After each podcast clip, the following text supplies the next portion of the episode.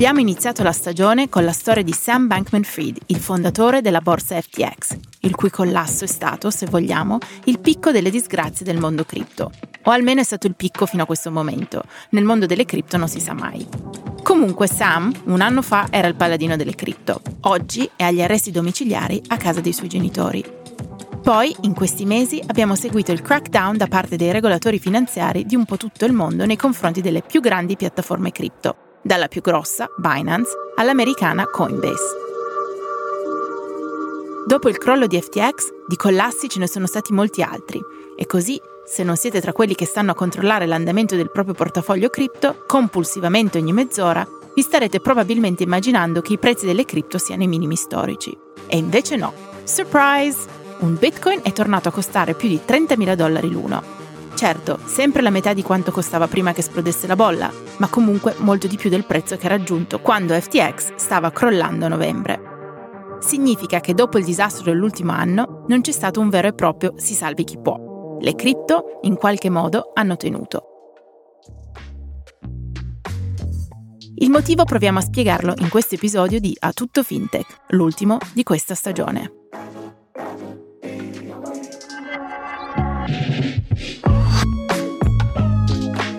Io sono Anna Herrera e questo è A Tutto Fintech, un podcast di Cora Media.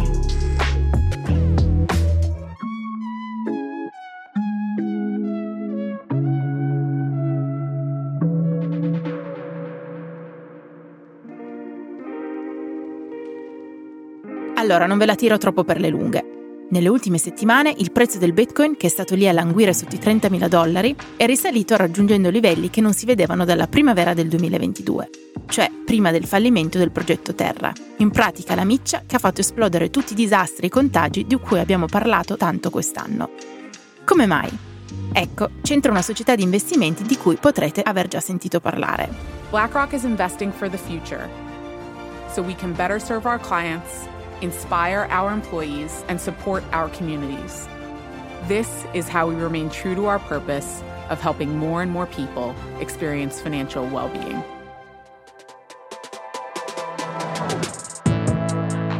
Sì, parliamo di BlackRock, la società di investimenti più grande del mondo.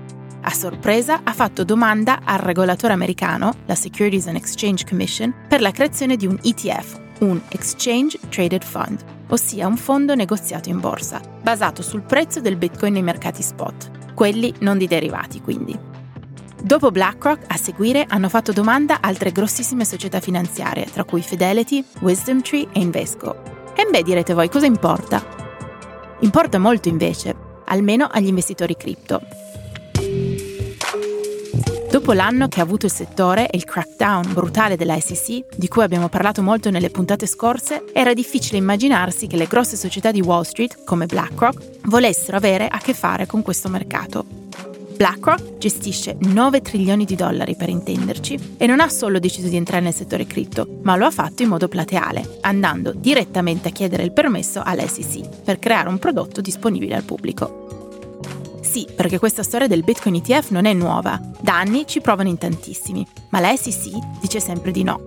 L'ETF dovrebbe seguire il prezzo dei Bitcoin e secondo la SEC il prezzo del Bitcoin non è affidabile. Spieghiamolo meglio. Allora, come sappiamo, le più grosse piattaforme cripto, come ad esempio Coinbase, non sono regolamentate come vere e proprie borse e quindi potrebbero non essere tenute ad implementare tutte quelle pratiche che dovrebbero garantire soprattutto una cosa, che il prezzo di ciò che viene comprato e venduto non sia manipolato. Le borse per azioni, tipo la New York Stock Exchange, per monitorare i traders usano sistemi informatici sofisticati di cosiddetto market surveillance, cioè sorveglianza del mercato. È un po' come un casino dove le telecamere e le guardie sono lì a controllare che nessun giocatore si metta a barare. Ecco, per gli asset regolamentati come le azioni, avere sistemi di sorveglianza è obbligatorio. Nelle cripto in teoria no, e quindi la SEC non si fida. E siccome gli ETF sono aperti ai piccoli investitori, la SEC fino ad ora a tutte le proposte come quella di BlackRock ha detto sempre di no. Diverso il discorso per gli ETF sui derivati cripto che vengono comprati e venduti su piattaforme regolamentate come la CME, la Chicago Mercantile Exchange, la storica borsa di derivati e commodities della Windy City. Quelli, per l'SEC, vanno bene, ma oltre non si può andare. Questo è un po' il pallino dell'SEC, perché ad esempio in Canada uno spot Bitcoin ETF esiste e in Europa sta per arrivare, e il prezzo su cui si basa è più o meno sempre quello. Ma dopo tutto quello che è successo nell'ultimo anno, dopo tutte le storie su come venivano gestite male molte piattaforme cripto, forse la SEC non ha completamente torto ad andarci piano. Allora vi chiederete voi, adesso è tutto a posto? I mercati sono sotto controllo? Perché se BlackRock, che generalmente con le richieste va a colpo sicuro, ha deciso che questo era il momento giusto, allora sa che la richiesta all'SEC è un pro forma e verrà sicuramente approvata. Ma per adesso la SEC ha già rispedito le applicazioni emittenti una volta chiedendo delle integrazioni, proprio sul tema della market surveillance, e le nuove richieste integrate sono state riconsegnate. Verranno approvate? Boh. Noi non lo sappiamo, ma il mercato pensa di sì e sta quindi scommettendo che ci sarà un influsso enorme di capitali nel settore. Pensate anche solo a quanti soldi gestisce BlackRock. C'è chi spera che la creazione di un Bitcoin ETF possa in qualche modo sdoganare le cripto a un pubblico più largo, facendole entrare nelle strategie di investimento di più persone. Insomma, che diventino una cosa mainstream. Almeno questo è quanto sperano i crypto fans.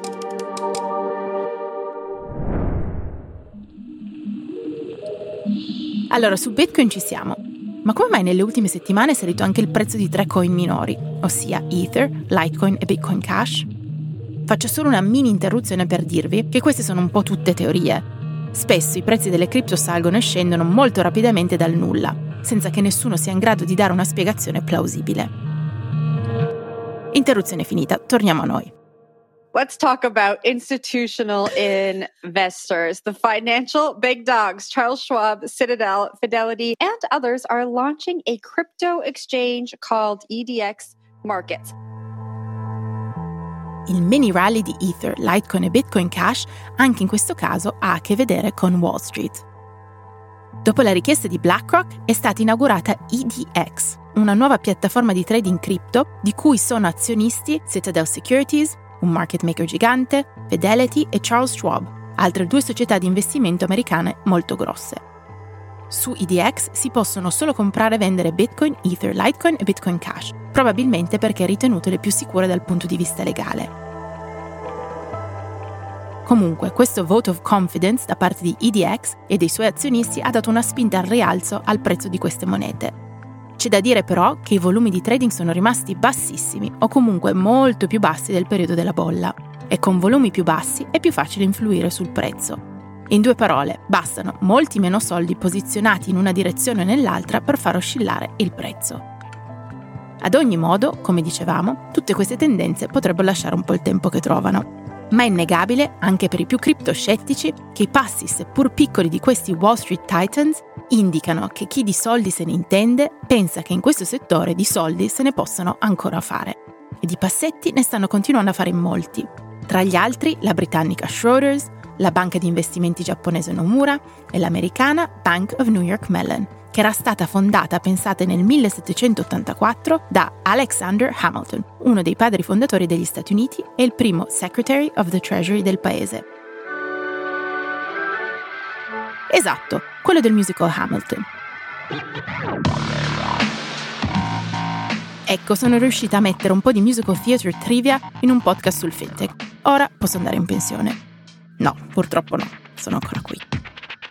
Ma la puntata sta finendo e allora, per concludere, facciamo una riflessione un po' più meta. Qualcuno di voi ci starà già pensando.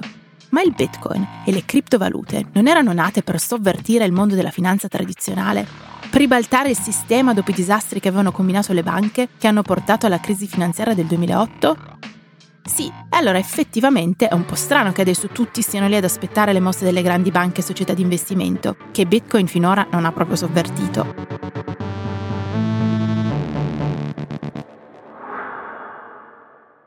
ho fatto una chiacchierata con Michele Mandelli di Chexig per sapere cosa ci si può aspettare da questo incontro tra la traditional finance, detta TradFi, e il mondo cripto o di finanza decentralizzata, DeFi. Ma il Bitcoin e le cripto non dovevano sovvertire il mondo della finanza esistente? Cosa sta succedendo? Bitcoin e cripto hanno già rivoluzionato il mondo della finanza. Per capirlo bisogna rimettere a fuoco che cosa è Bitcoin. Per la prima volta nella sua storia l'umanità ha un bene scarso, completamente digitale, liberamente detenibile da chiunque e trasferibile a chiunque in modo istantaneo a livello globale. Quindi abbiamo davanti l'equivalente digitale dell'oro fisico, è l'oro dell'era di Internet. L'oro è stato ed è il fondamento della finanza tradizionale. Le banche centrali detengono riserve in oro fisico. Allo stesso modo Bitcoin si candida a essere l'oro, l'asset di riserva della finanza nell'era di Internet. Questo sovverte la finanza esistente che deve fare i conti con una nuova asset class, Bitcoin e Crypto, che non necessariamente richiede la presenza di intermediari. Non è una contraddizione che la finanza tradizionale lanci prodotti e servizi su Bitcoin. Anche l'oro fisico, che pure ha molti altri limiti, non richiederebbe intermediari. Chiunque può estrarlo dal suolo, può conservarlo, può usarlo liberamente come mezzo di scambio. Eppure esistono degli intermediari. Se un asset non ha bisogno di alcuna forma di intermediario, questo non significa necessariamente che tutti gli utenti vogliano usarlo evitando gli intermediari. Questo è cruciale. Bitcoin ha sovvertito la finanza tradizionale non perché elimina gli intermediari, ma perché rende possibile a chiunque saltare gli intermediari. Questo non significa che gli intermediari, per comodità, per convenienza, saranno eliminati. Quel che conta è la consapevolezza della finanza tradizionale di non avere più il monopolio totale sulla conservazione e sul trasferimento della ricchezza. È una specie di deterrente nucleare. La finanza tradizionale ora sa che se qualcosa dovesse succedere, ogni utente Bitcoin ha una sorta di pulsante rosso che gli permette di bypassare completamente il sistema finanziario tradizionale. Bitcoin evidentemente non richiede una BlackRock o una Fidelity per essere minato, comprato, scambiato ma è chiaro che esiste una fascia di clientela affezionata ai processi della finanza esistente che desidera prendere posizione e investire sull'asset più performante dell'ultimo decennio, comprando semplicemente uno strumento quotato con un ISIN. È il motivo per cui esistono ETF, TC e TN sull'oro fisico. Invece che comprare il lingotto, alcuni investitori preferiscono, o in alcuni casi possono soltanto, comprare un titolo che ne replica l'andamento.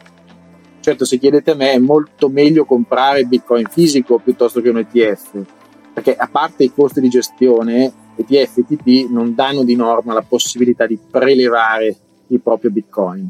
Si può solo vendere l'ETF e anzi normalmente non si ha nemmeno la certezza che l'emittente abbia in cassaforte, diciamo così, davvero tutti i Bitcoin corrispondenti alle quote dell'ETP che è scambiato.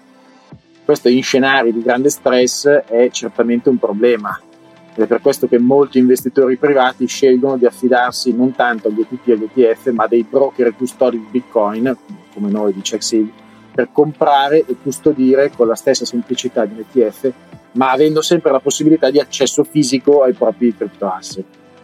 Poi in alternativa si può fare self-custody, che però ha delle sfide di sicurezza e di passaggio generazionale molto rilevanti, soprattutto per chi investe somme che non sono triviali. Detto questo, è chiaro che il lancio di un ETF da parte di un incumbent permetterà l'accesso a una vastissima gamma di investitori americani, istituzionali e non, che fino ad oggi potevano prendere posizione solo attraverso trust come Grayscale o con future opzioni. Che effetto potrebbe avere una istituzionalizzazione del mondo cripto sia per il settore che per gli investitori? Questa istituzionalizzazione avrà due effetti. Da un lato, molti investitori che fino ad oggi non hanno preso posizione sull'asset per la difficoltà a trovare intermediari affidabili potranno adesso essere accompagnati dal loro banker anche su questa asset class così peculiare. Man mano che le criptovalute continuano a guadagnare slancio e vengono percepite più ampiamente come una nuova asset class, le persone vorranno affidare le proprie ricchezze digitali a dei custodi sicuri e saranno naturalmente portate a fidarsi del sistema bancario perché le banche fanno questo lavoro da secoli con asset tradizionali, denaro, contante, azioni, oro, gioielli. Questo imporrà al settore bancario non solo di permettere alla clientela di comprare gli ETF, ma anche di lanciare dei servizi di trading, di compraventa, di custodia, facendo leva su dei soggetti che danno infrastruttura abilitante, crypto as a service, come per esempio noi di CheckSeed.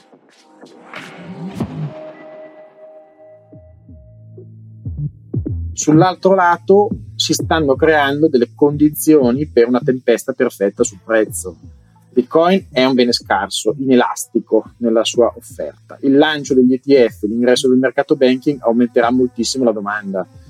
Al contempo l'anno prossimo avremo anche l'halving, cioè una riduzione programmata nella quantità di bitcoin emessi e di fatto questo genererà uno shock di offerta. Un altro modo di vedere questa dinamica è guardare le masse eh, under management. BlackRock, Fidelity, che sono soltanto i capofila di una lunga lista di soggetti che hanno fatto l'application per un ETF, hanno in totale 20 trilioni di dollari di asset under management.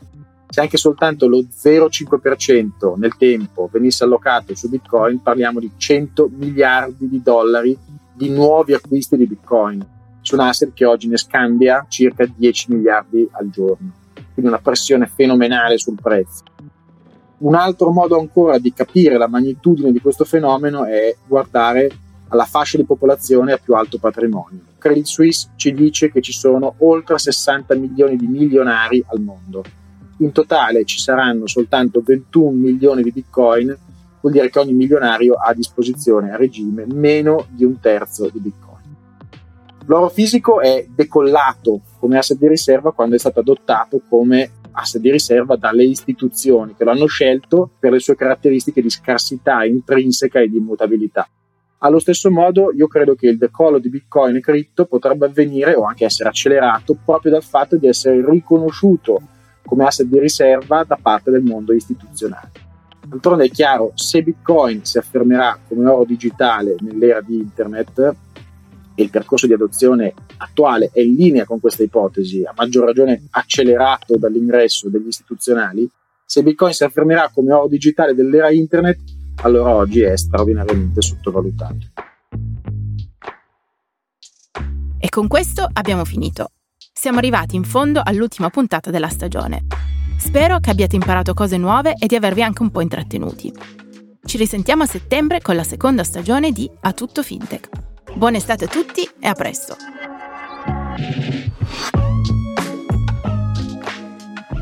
A Tutto Fintech è un podcast di Cora News prodotto da Cora Media. È scritto da Anni Herrera. La cura editoriale è di Francesca Milano, in redazione Matteo Miavaldi, la supervisione del suono e della musica è di Luca Micheli, la post-produzione e il montaggio sono di Andrea Girelli, il producer è Alex Peverengo. Le fonti dei contributi audio sono indicate nella sinossi.